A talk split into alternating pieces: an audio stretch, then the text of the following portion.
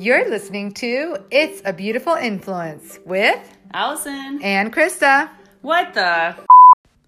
No, I didn't cuss. I just said something you wouldn't like to hear. Welcome to the podcast where we encourage you to live boldly, speak freely, and take action.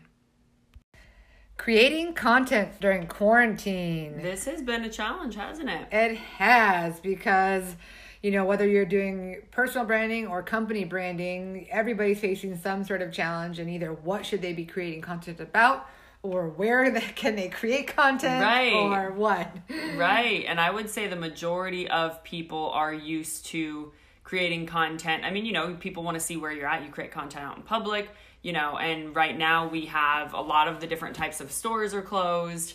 I know a lot of malls are shut down or very limited with hours. Uh, in Arizona, gyms are still closed. I Yeah, know California some places. too and other places, yep. Yeah. Schools are closed in most places. Yep. You're not supposed to be congregating or hanging out in like parks or public areas a lot of times anymore. Right, and it, it makes it kind of difficult because you know where where do you go to create your Yeah. content? Or if you're not or if you're just staying home most of the time, like yeah, if you're working from home, if you're doing school from home, if you're working Right. out at home, like that yeah, there's not any interesting backgrounds or things to take pictures at, create videos at. Yes, and it's it's funny because yeah, the biggest thing when people are creating content is like I don't want to have the same wall every single day. Like mm-hmm. nobody's gonna, you know, you have to find unique ways to do things. So we're talking today about that creating content during quarantine. How do you adjust? How do you do things differently so that you can still do it? Because I know a lot of people have just stopped. Yeah. A lot of people have been like, "Oh, quarantine, I have no motivation or I can't or whatever. There's nowhere to do it." And you've got to find ways to adjust. I'll tell you, I between just everything being burnt out from my dissertation and having kids here 24/7 and being so mm-hmm. out of routine, I've sort of given up. It's different, yeah. I was going strong for so long, but the last month or so I'm just Yeah. like done. So yeah. Yeah. I feel you people. yes, absolutely. So, some of the ways we're going to talk about today is how you can start creating that content in your home if you don't already. Um, is find good lighting. Find a space Oh, that has good lighting. So key. Yes, and uh, we've talked about this before, but we're going to say it again because people still, I get questions about it all the time too. Where, how do I go to good lighting? It's not standing underneath the sun. It's not, I don't, I mean, and I get it, it's like a good concept, but then, you know, so um, it's finding a window or you know you can be outside too depending on the time of day usually it's it's earlier in the morning or after 5 6 p.m Yeah. um, as the sun's going down or as the sun's rising and um, but for the most part if you're you know working from home you're in your house whatever find a window Yes. Find a window and put your do not put your face by the window turn around and put the camera by, By the, window, Yes. yes and then you'll have really good lighting most places Yes, that makes a big difference for sure. And that's what like people are always like, wow, you know, you have such great lighting in your videos. I'm like, I just literally stand by the door, my back door, which has windows in it. Yep, just And stand then- by the window. I mean, majority of the day, the lighting there is good. Yeah. Like, you, you know, so, um, and you know, maybe you live in an apartment or a condo or somewhere where you have like one window and maybe for some reason you don't get natural light in that window. Well,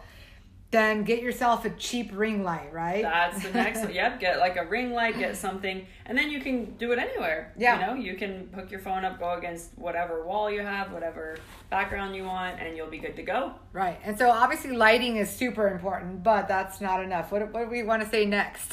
Yes. So, um, you know, another thing which a lot of people do this already, but this is a good time to do it if you haven't, is make that area or studio you've been wanting. You see people that have a background that's Yep. already set. Yeah. You know, and some people, you know, they don't have to leave their homes to make their content. Right. You know? And we're not saying you have to dedicate a whole room or a lot of people have just like a little tiny corner. I know people who have made it in like their closet or their laundry Mm-hmm. room. Like what no matter what space you have, you can find a little tiny area that you can put some great pictures, get a, a cool background, like you buy a background. Yes. Right? Amazon has them for cheap. cheap Right. yeah and you know it's funny i had uh, one of my friends she makes really good videos uh, looks really professional and i went to her house and i was like oh is this where you make videos and it was crazy how small the space was Yeah. she had a it looked like a poster board size uh, of a of a brick background on like uh, taped onto her wall Yep. And it was just a little corner of a room. Yeah. And I was like, wait, this is this is the whole thing. And she's like, yeah, this is where I do it. And she just has a ring light or something, And she probably. just yeah, she just has a ring light and she has uh she puts her phone, you know, in the ring light and then has that little background space and it's literally just enough to fill up the camera. Yeah. And I was like, wow, like you just it looks so good on camera. So you really don't need that much space like you said. There's a few different ways to do it. You can have the the sheet type backgrounds and you Mm-hmm. see those that are more um those take up a little more space and are a little more difficult. I've had those a few times. They're good for product shots. They're not great for backgrounds because Right. it's it's a little more difficult to to use for other things. Um, and then there's the actual, literally, like you can go to Hobby Lobby and get a big piece of neon paper and put it on the wall. Do whatever you want, like you Right. said, get it on Amazon. So Yep. um, those are two really good ways to have a background and then get a chair, set up your camera, and you're good to go. Although uh, this brings me to a quick side note, this should also show you how easy it is for quote unquote influencers or popular people on Mm-hmm. social media to make something look really awesome Uh-huh. and like you know like they have this amazing home or amazing life or whatever and it might not be true right like Yeah, it's true. It might not be true. because it's really easy to just make one little corner look amazing Yes. and record Yes. there and then like the rest of it could be complete trash Absolutely. No, that's that's something that that we see often and you know, especially even just with adjusting lighting and filters, Yeah. can make something look so bright and beautiful and like, wow, that's so perfect and you know, pictures just never do justice of the whole the whole picture. Right. You know what I right. mean? And once again, we're not saying you should be like faking people out by making this nice little studio. You just want to have a nice background. Yeah. If since you can't be going out and about all these places to record videos or take pictures, Exactly. making yourself a little area with good lighting and a, and a nice background is totally fine. But just just had to throw that little Yeah. side note in there. To this should hopefully make you realize that all those pictures that or videos that look so perfect online might just be a little studio area that somebody created. yeah, absolutely.